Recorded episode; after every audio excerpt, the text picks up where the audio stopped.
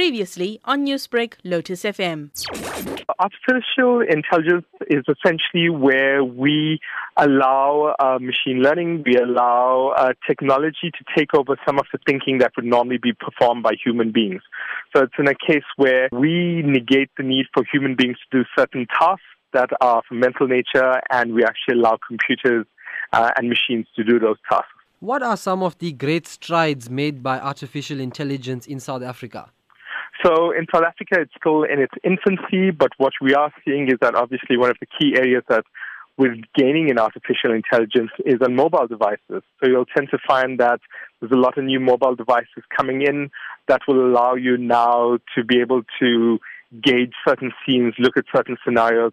And in certain vehicles, it's already coming in where it truly is artificial intelligence that allows the vehicle to stay in the lane uh, or to perform certain tasks that you may not be able to do at certain times. AI has become a major contributor to the success of some of the biggest businesses in the world.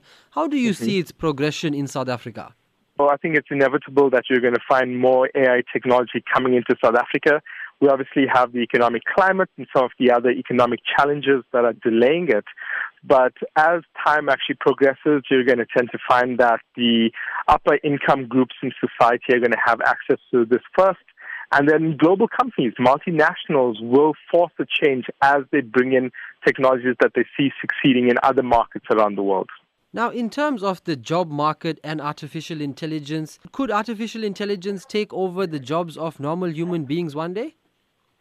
I think what we are going to see, sadly, is that artificial intelligence is going to cause an attrition in the job market. We're going to find that a lot of traditional jobs that are performed by human beings these days are going to disappear. But obviously, you know, we're going to have some uh, jobs that are going to rise that don't exist currently because artificial intelligence is going to create it.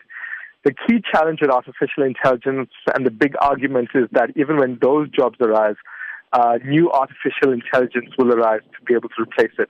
So the net result that we're expecting is yes, jobs are going to decrease in any market and it's going to hit the lower rungs of society first. Artificial intelligence will create new economies, but those new economies that they create is really going to be uh, targeted at the upper ends of society. So you're going to tend to find that there's going to be a concentration of wealth once again as artificial intelligence comes in. Those that can afford it are the ones who are going to implement it, and as soon as they implement it, they're going to benefit more from the economic benefits of that. So those are big challenges that you're going to see is concentration of wealth among smaller and smaller groups as time goes by. Newsbreak, Lotus FM, powered by SABC News.